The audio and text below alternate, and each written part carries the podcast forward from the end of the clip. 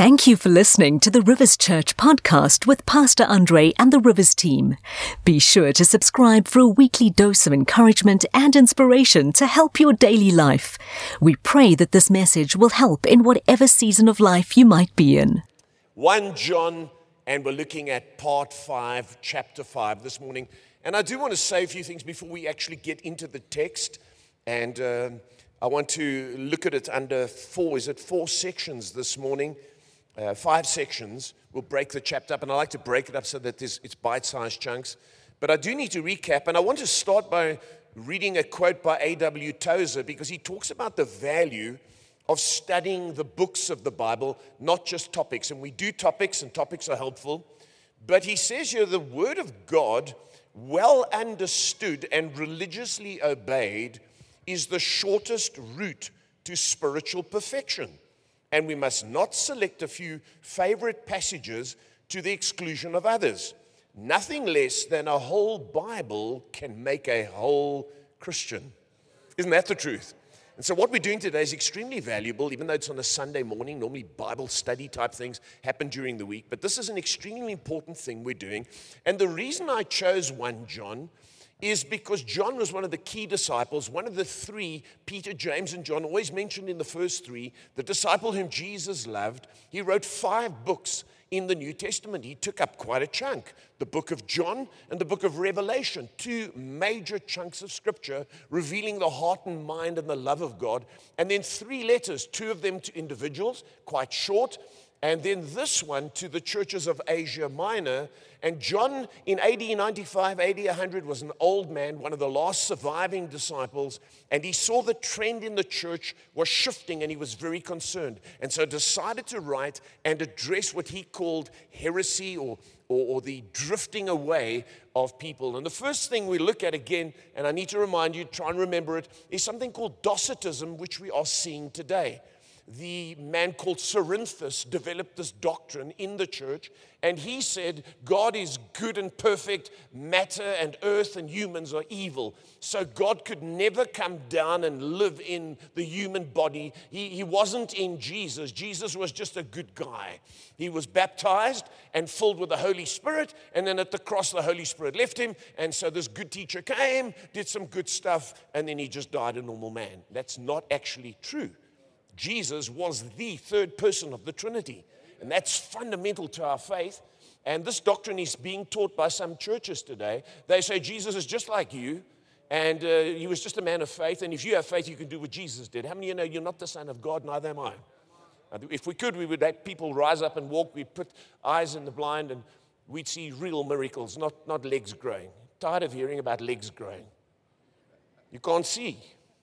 You know, if someone walks into church like this, and then they walk out normal, then their leg grew. But when your leg grew an inch and then you don't have a little pain in your back, it's a little bit spurious. Anyway, Docetism. The danger of Docetism is that because God is good and man is evil, they say that no matter what you do in your body, in your physical body, your appetites, your sexuality, that doesn't matter as long as your spirit's saved because God loves you. And we're hearing that today. God loves you. He's paid for your past, your present, and your future sins. And no matter what you do, God loves you. And the church has gone over the line, and we're even seeing senior, strong Christians falling into sin because what you believe is how you will live. So, very important book in that sense. And then, secondly, Gnosticism. The word gnosis in the Greek, knowledge, special knowledge. They believed that they, there were planes. There were certain Christians and there were certain Christians. And if you had special knowledge and special understanding, then you lived above other people. And that divided the church because you had pride and you had inferiority. And that's why the book constantly talks about love. It's not the word eros, it's not love is love. It is the unconditional love that we have for one another and for family, and the humility that we have amongst each other. And so, John wrote to address those things. Told us not to be deceived by the world, told us to test the spirits. He told us not to be drawn away. He told us not to sin and ignore sin, but to repent and to draw near to God. And we looked at the three kinds of graces. Do you remember that? There's common grace. Everyone lives under common grace. You don't have to be a Christian. You can be successful in your job. You can plant crops and they'll grow. You can build a house. You can do all kinds of things under the common goodness of God. Doesn't mean you're saved. There's something called saving grace where you believe. Then, when you believe, your life gets transformed because now you become a child of God. You come out of from under common grace into saving grace. But if you don't walk right with God, your feet get dirty. Then you end up needing refreshing grace, where if we confess our sins, He's faithful and just to forgive us and to cleanse us. Forgive me for doing the long introduction, but some people haven't been there, and it is worth repeating. So today we're going to look, but before we do, I want to read this quote by Howard Hendricks, just making us aware again of what we're doing today. He says, God wants to communicate with you in the 21st century. He wrote his message in a book. He asks you to come and study that book for three compelling reasons. It's essential for growth, it's essential for maturity, it's essential for equipping you, training you, so that you might be an available, clean, sharp instrument in his hands to accomplish his purposes. We are not just getting information today, we are being trained to live out as the family of God in the earth. So let's look at this book under five headings today as we study it. And the first section, I'll mention the title and then we'll read a few verses here. There are 21 verses in this chapter. And the first thing is obedience because of our love. John speaks about the importance of us being obedient, but we do it because of our love for God and also our love for the church. If you're making notes, the word commands comes up three times, the word love comes up four times, and the word overcomes comes up three times. So these are things to note. Whenever you study a passage, I suggest when you're reading your Bible, always look for a word that's recurring. Then the tendency will not to get into error, you'll see the context. Are you with me? And uh, that's the best way to study the scriptures. I love teaching you how to interpret the Bible. If you go to our college, you'll see there's a, a course on it because it's not me telling you how to study your Bible. I'm giving you the principles. You can study it for yourself. So that leads to maturity and not error and not heresy or manipulation as in the cults. So let's read from 1 John chapter 5 and verse 1.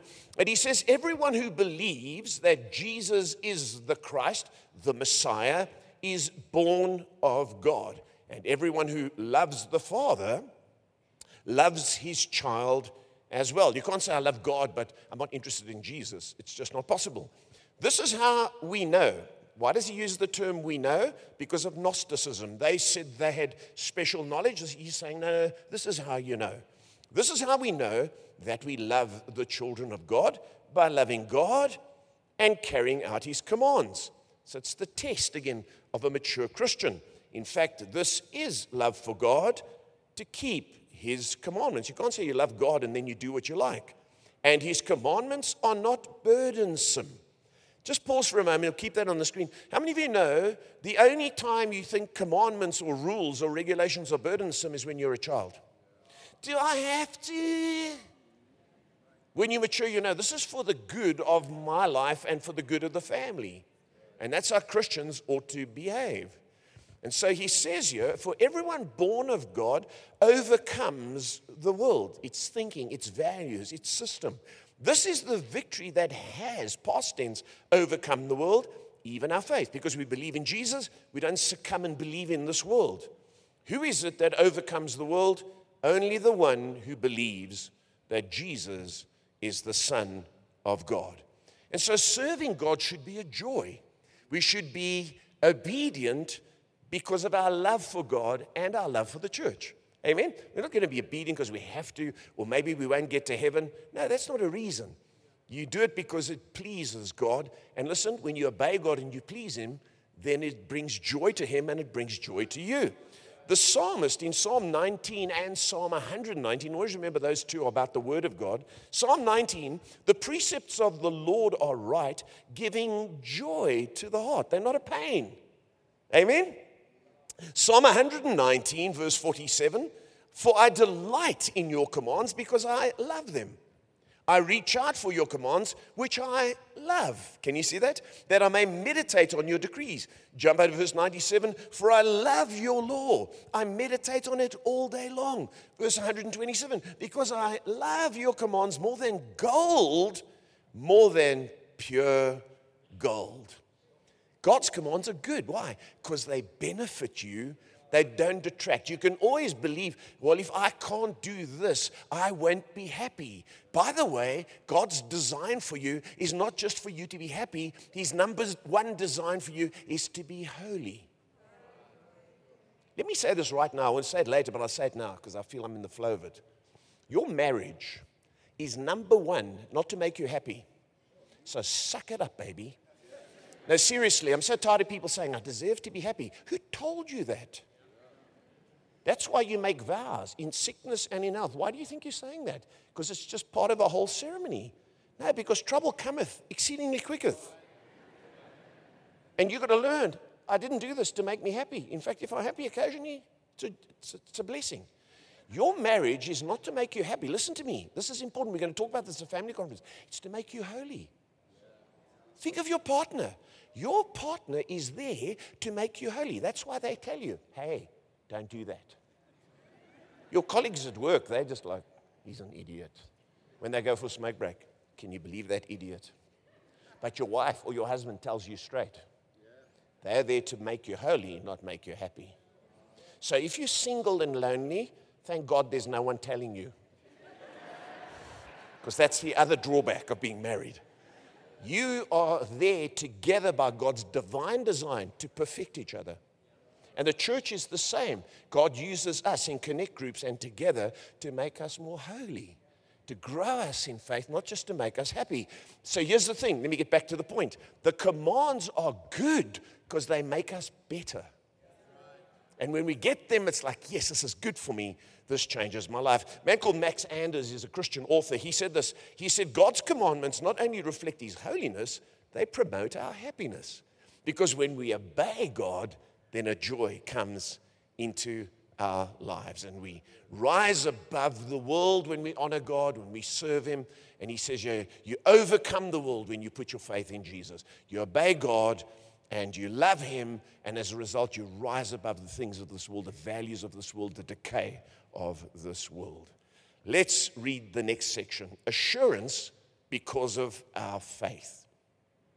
And the scripture here assures us that we are saved and uh, we, we belong to God. And we'll see something interesting in this passage. I'll get to it straight away. From verses 6 to 13, now we'll read. Are you all good? It's wonderful to hear voices, eh? Let me say that again. Are you all good? Man. You know, I noticed this morning when I came into the lounge, I could smell stuff. Smell the coffee, smell people's perfume. Before it was like, Anyway, let's read. Verse 6. Now, notice this is interesting. And when you read this as a Christian, you're like, what? What does this mean? He says, This is the one, speaking of Jesus, who came by water and blood, Jesus Christ. He did not come by water only, but by water and blood. And it is the Spirit who testifies because the Spirit is the truth, or the Spirit tells the truth. For there are three that testify the Spirit, the water, and the blood, and these three are in agreement.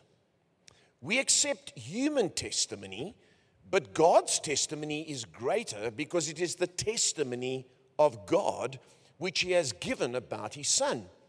Whoever believes in the Son of God accepts this testimony.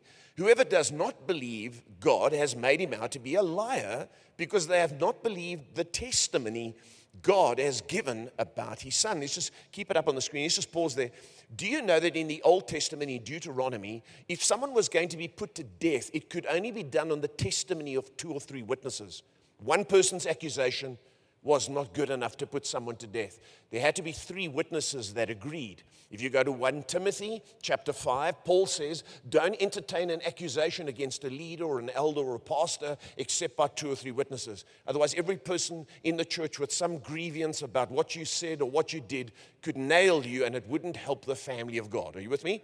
It's not that sin is permissible, it's just that there needs to be a certain level. Now, the Lord is saying, if you believe the testimony of men, what about when God says something? When God the Father says, This is my beloved Son in whom I am well pleased. When he comes and he's baptized in water, and the voice from heaven comes, and then the Spirit, it says in John chapter 14, John chapter 16, talks about the Spirit confirming it. He says, If God says this is his Son, and you listen to men, you ought to pay attention. This is not just some religious leader that appeared. God said it was the third person of the Trinity, and God's testimony is greater than men. You with me? Very important here. And uh, I'll, I'll unpack it in a moment. He says, And this is the testimony God has given us eternal life, and this life is in his Son. Now, here's a radical statement which most people don't like. Whoever has the Son has life.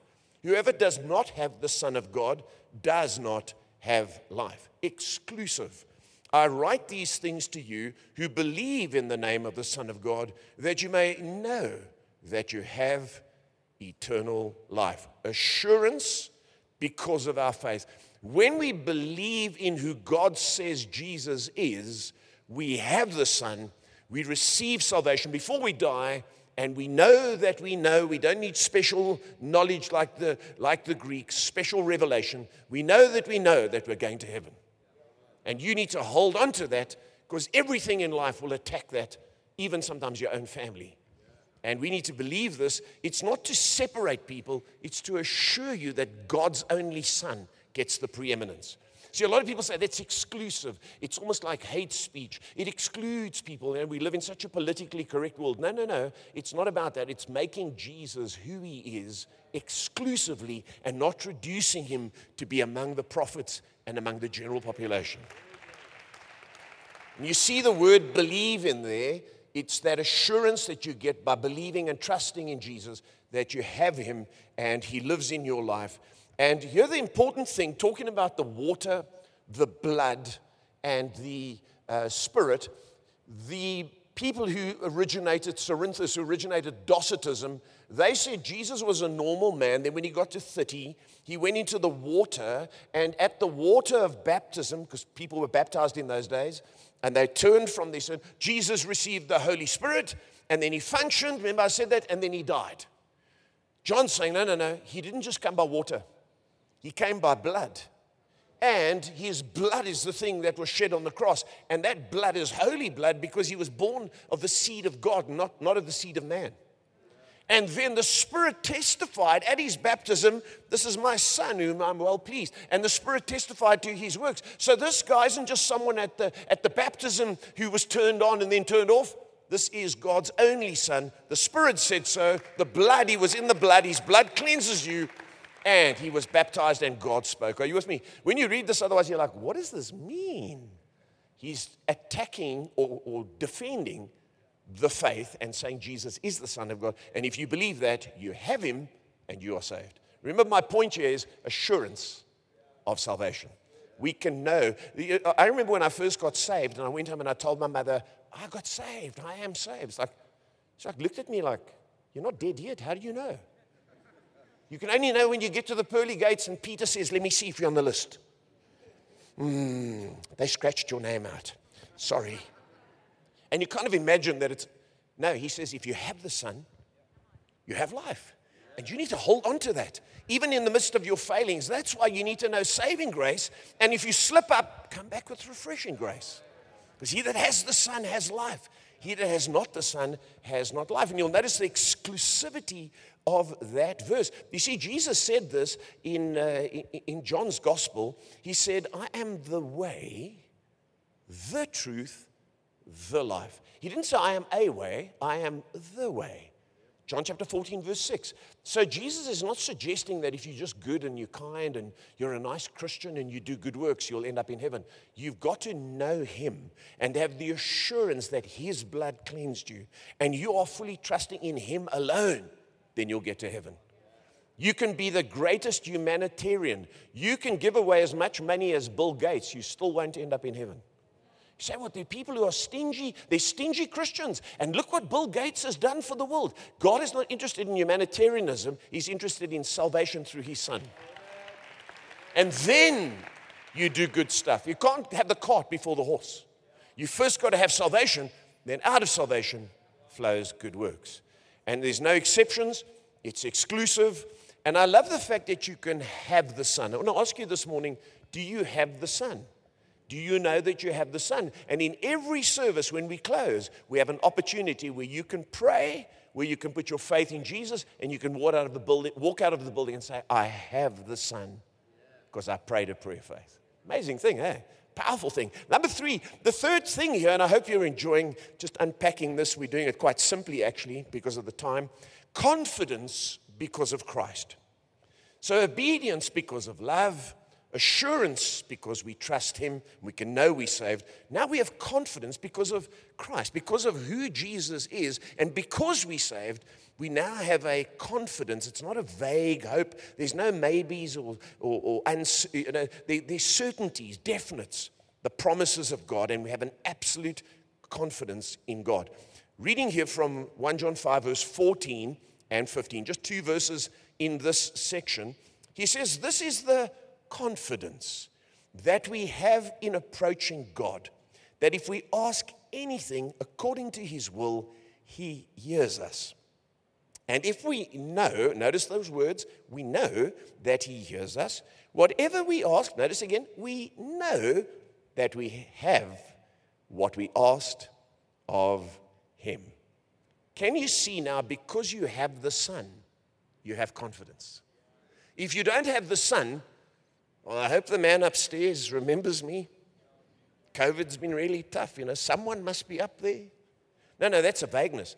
We have the Son. And as a result of having the Son, we have the Father. And then when we pray, it's like, yes. And we can talk to God and we can pray for anything and we can ask according to His will. And if we say, God, you know, I'm trusting you to, to, to improve my life, to, to heal me, to take me beyond in my business, to improve my marriage, to, to, to, to grant me grace, to give me victory over the habits in my life, you pray that. That's God's will because He wants you to improve, grow, and become holy. You can know that He hears you. Notice it doesn't say, if you pray, you'll get it. It says He hears. Before you get your answer, you need to remember God hears. It's not pray, and then there's. No, you pray and He hears. It's done, it's settled. Then every now and again, just sort of remind you, Lord. Are you with me? Now, one of the things about prayer is very simple. We complicate it. We turn it into gnosis, special knowledge You've got to pray like this, you've got to pray like that, you've got to do this. And there's a trend in the world today, it's an actual heresy. I'm, I'm, I'm surprised to say some of my friends are preaching it. It's called the decree and declare doctrine, based on Psalm 2, that you can decree things and declare it. And when you watch those videos, they're like impressive. Yeah. But guess what? Guess who makes decrees and who declares? It's only kings. And according to Psalm 2, it's the Son of God who decrees and declares. Kings decree and declare, not their subjects. Imagine the king's in the castle and you go up there and I decree and declare, off with his head. we live under the authority of the king and we talk to the king and he decrees and declares. So don't act all silly and start thinking you can talk and speak things into being. That is like a new age doctrine. We pray to the Father because we have the Son and we have a total confidence, so we need to resort to all weird stuff. We can be assured He hears us. It's a wonderful thing. God hears you. Hmm? William Cowper, he was a great hymn writer uh, in the 1800s, and he said how happy it is to believe with a steadfast assurance that our petitions are heard even while we are making them. And how delightful to meet with a proof of it in the effectual and actual grant of them. See, he's saying it's wonderful to know that you heard, but then when the actual answer comes, that's even more awesome. I think we need to pray always remembering God's listening. God's listening. God's listening. Don't, don't shoot it up into the empty sky. Well, I hope, Lord. It's not going into the clouds. We have this assurance and this confidence that we are in Him and that if He hears us in good time, He will answer us and He will act, and we don't have to demand. We can just rely on His sovereign will. Amen? Christianity is quite simple, actually. Number four, the fourth thing we're going to look at quickly is prayer because of concern. And so we pray for ourselves and our needs, but now he's talking about us being part of the church. And I'll spend a bit of time here if I've got, I've got 10 minutes left, but uh, this, this is a very important section. Number five will be quick, but this is a very important section. Prayer because of concern. And from verse 16 to verse 18, He says here if you see any brother or sister commit a sin that does not lead to death, you should pray and God will give them life. Are you all with me? We, have been told that we can pray for ourselves, but we are in the, we're a part of the body of Christ. So you don't just pray for yourself, got to pray for others too. And he says there's a sin that does not lead to death. If you see the person commit that sin, pray for them. If you're in a connect group, you could maybe talk to them and God will open a door for a relationship. I refer to those whose sin does not lead to death. There is a sin that leads to death. I'm not saying that you should pray about that. Then he says, all wrongdoing is sin, and there is sin that does not lead to death. We know that anyone born of God does not continue to sin. That means he doesn't willingly or habitually just do it without thinking. Those who are born of God don't want to sin. The one who is born of God, that's Jesus, keeps them safe, and the evil one cannot harm them. So here's what he's saying He's saying not all sin is the same, and he's saying that sin actually damages you and destroys you. All sin, he says, all wrongdoing is sin. It's all bad, but if you walk in Jesus, he will keep you from sin that leads to death. Now, I've heard pastors, when approached on difficult topics like homosexuality, they will say, Oh, we don't harp on that, you know. They, they, they, they, don't want to be called out or they don't want to be courageous and speak the truth of the Bible. And they say, You know, we don't talk about gossip and, and we don't talk about things like that. And churches like ours who mention homosexuality or when asked about it, mention it, we get called out on it because it's like, Why are you raising that when there are people in your church who gossip? Well, not all sin is the same. And you can't just put them all together because gossip doesn't lead to death. Might lead to the death of someone's reputation, but it doesn't cause spiritual death in you. It damages you, damages your life, damages the way you behave, it destroys love. But sexual sin is on a different level altogether, and the Apostle Paul makes it very clear. There's certain things you do that will lead not only to your spiritual death, but to your physical death. Now, let me just remind you you remember in the Old Testament, Nadab and Abihu, they offered up false fire. And the Bible says the Lord struck them down. Remember Achan? He kept, uh, when they went into the land of Canaan and they invaded uh, Jericho, the Lord said, You must leave all the first fruits, like the tithes. They belong to the Lord. The first city is the Lord's, all the other cities are yours. But Achan took the gold and he hid it away. And the Bible says he was selected out and he was stoned. God caused him to be killed. Uzzah touched the ark of God. And you went, God told you, Don't touch the ark, it's holy, and ordinary people can't touch it. And he was struck down. So people died because of sin. You remember the uh, Korah and his followers? The Bible says they rebelled against Moses with over 200 followers. They were struck down dead. So there's sin and disobedience and rebellion that can actually lead to death. Now you're probably telling me in your mind, you know, yeah, that's Old Testament. We're all under grace. Oh, New Testament. Let me start the difficult one. Ananias and Sapphira. They brought money into the house of God. Listen, no one compelled them. They didn't have to sell their field. They didn't have to bring the money to the Lord. They brought it and they lied. So they pretended to be committed when they weren't. They were struck down dead. So there is sin that leads to death. Are you with me? The Bible says this in 1 Corinthians 11, and this is important because people tell you today, no matter what you do, God loves you. It's actually not true. God will not allow things in His church because if you allow death in the church, it leads to death of other people. So God will rather remove you than let you decay the body. I mean, you know, if one of your aunties or uncles dies or your granny dies, you don't keep her in the lounge. Sorry to use such a vivid example. That decay will cause your whole family to die. Now, you get your, your granny or your un- uncle or aunt removed and you have them buried correctly so that we can carry on living without disease. 1 Corinthians 11, Paul says you go to communion, you take the bread and the wafer, you acknowledge that Jesus died, but you don't acknowledge each other. And many are weak and sick, and many have fallen asleep, meaning have died. Are you with me? So, certain sins in your life are more serious than others, and you can't just put them in a blanket to excuse yourself. Now, what about people that commit adultery? You know, yeah, what about people who commit adultery? We go to them. We say, hey, what are you doing? You're not married to that person. They're still married. Or you guys aren't married. We address it. And here's the thing about adultery. Can I just say this? The thing about adultery is you don't have to beat people or press people, they know it's wrong. Whereas with other sins, we're trying to make them right. because we're allowing the world to overcome us instead of doing what the Son says. Are you with me? Now, let me read this to you because it's important here.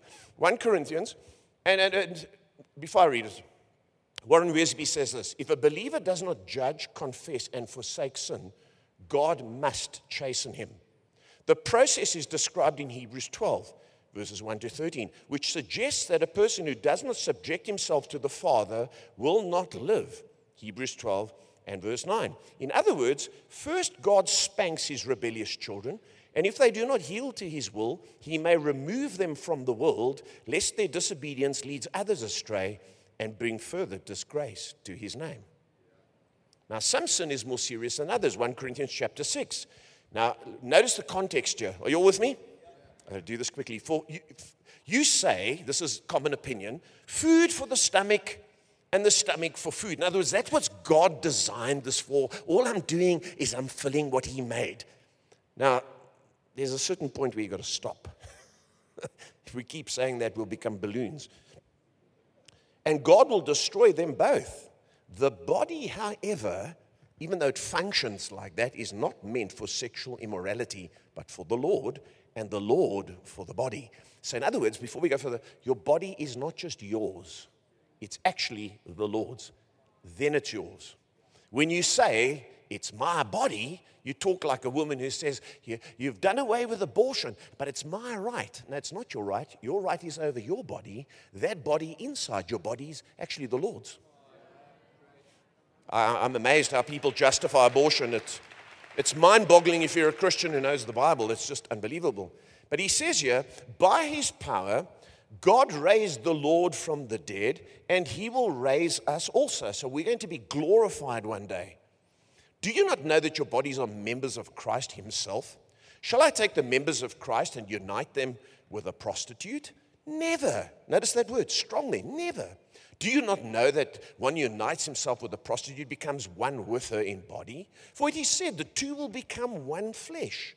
So sex is not just like greeting one another and shaking hands, it's mingling of body, soul, and spirit. He says, whoever is united with the Lord is one with him in spirit. Then he says, flee from sexual immorality, in other words, sexual sin that God doesn't permit. Uh, all other sins a person commits are outside the body. But whoever sins sexually sins against their own body. Do you not know that your bodies are temples of the Holy Spirit? Remember, the temple was a very holy place. Uzzah touched the ark and he was struck down. He says, Your body's like that. And he says, You were bought at a price, Jesus' blood. Therefore, honor God with your bodies. See, what they're saying is food for the stomach and the stomach for food. This thing works, and all I'm doing is doing what comes naturally. You can't. God has parameters for appetites. If you keep eating and eating and eating, you will die from eating. A lot of people are going to the grave by the fork. Come on, and then they look at other people. You mustn't smoke. No, because we don't understand. This thing is to honor God. And that's what we go. We can't just live for pleasure. And when you do, it can lead to spiritual death, even physical death. That's why we're so strong on what God requires, not because we're bigoted or because we want to point other people out, but because the Bible is very clear that you can't just do what you like in your body as long as your spirit is saved. And churches that have gone that route don't know the scriptures. Think of prostitution here for a moment. Forgive me for using it, but it's in the scriptures a prostitute. She's happy to do it. She makes a living. She's decided, this is what I'll do. He, he has a need. Maybe he's a single guy. Maybe his wife's not looking after him. And he pays me, and it's mutually enjoyable. And then after a couple of minutes, he's gone, and I've got money. It works. Stomach for food and food for the stomach. He says, no. Don't think because it's functionally suitable that God accepts it. Are you with me? And so that's where we get our basis from.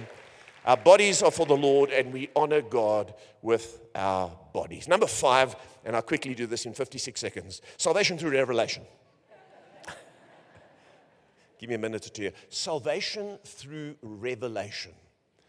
We don't get saved through information, you get saved when you get revelation. Billy Graham says if you're ignorant of God's word, you will always be ignorant of God's will. You've got to know God's word. And when you know it, not just informationally, and you get a revelation, that's when you get saved and people get changed. We were watching a video last night. I won't mention who it was, but the man said he was invited to church. And in church, as he sat, the guy was preaching. What was he preaching? Was preaching uh, on the book of Romans. Romans chapter 7, they were like us, they were going through the Bible. Romans chapter 7, he didn't know Jesus. He was stuck in some serious sin. And as he sat in the meeting listening to her, he said, This guy's speaking to me. This Bible is speaking to me. Everything he's saying is to me. And at the end, the presence of God filled him and he got saved. That is salvation through revelation, not salvation through, if you're here today and I know there's one more person and I'm taking another five minutes, but if you, no, that's, that's salvation through manipulation. Sometimes uh, I've been in altar calls where people take 15 minutes. Eventually the person says, I want to go home. I'll raise my hand. Let me out. no, salvation through revelation is before the altar call. Today I know that I need Jesus.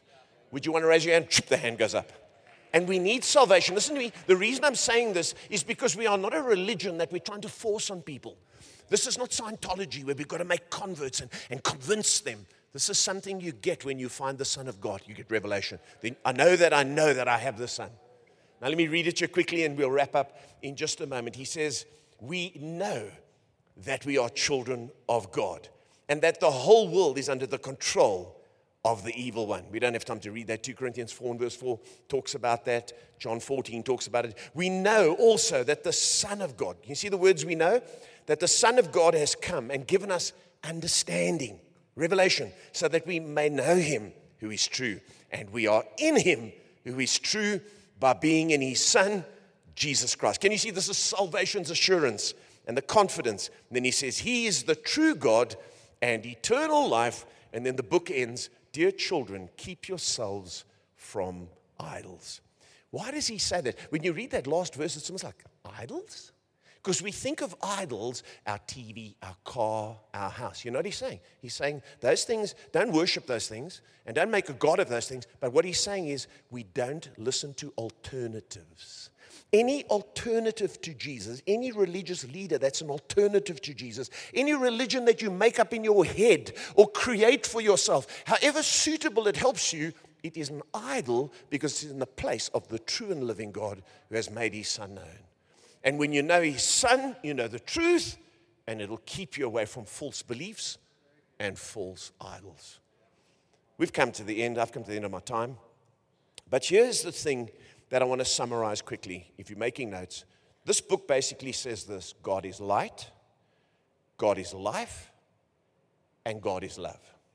To summarize the book God is light, He's righteous, God is uh, uh, um, life, He gives life, His Son gives life, and then God is love. And if we are in Him, we should walk in light, not darkness.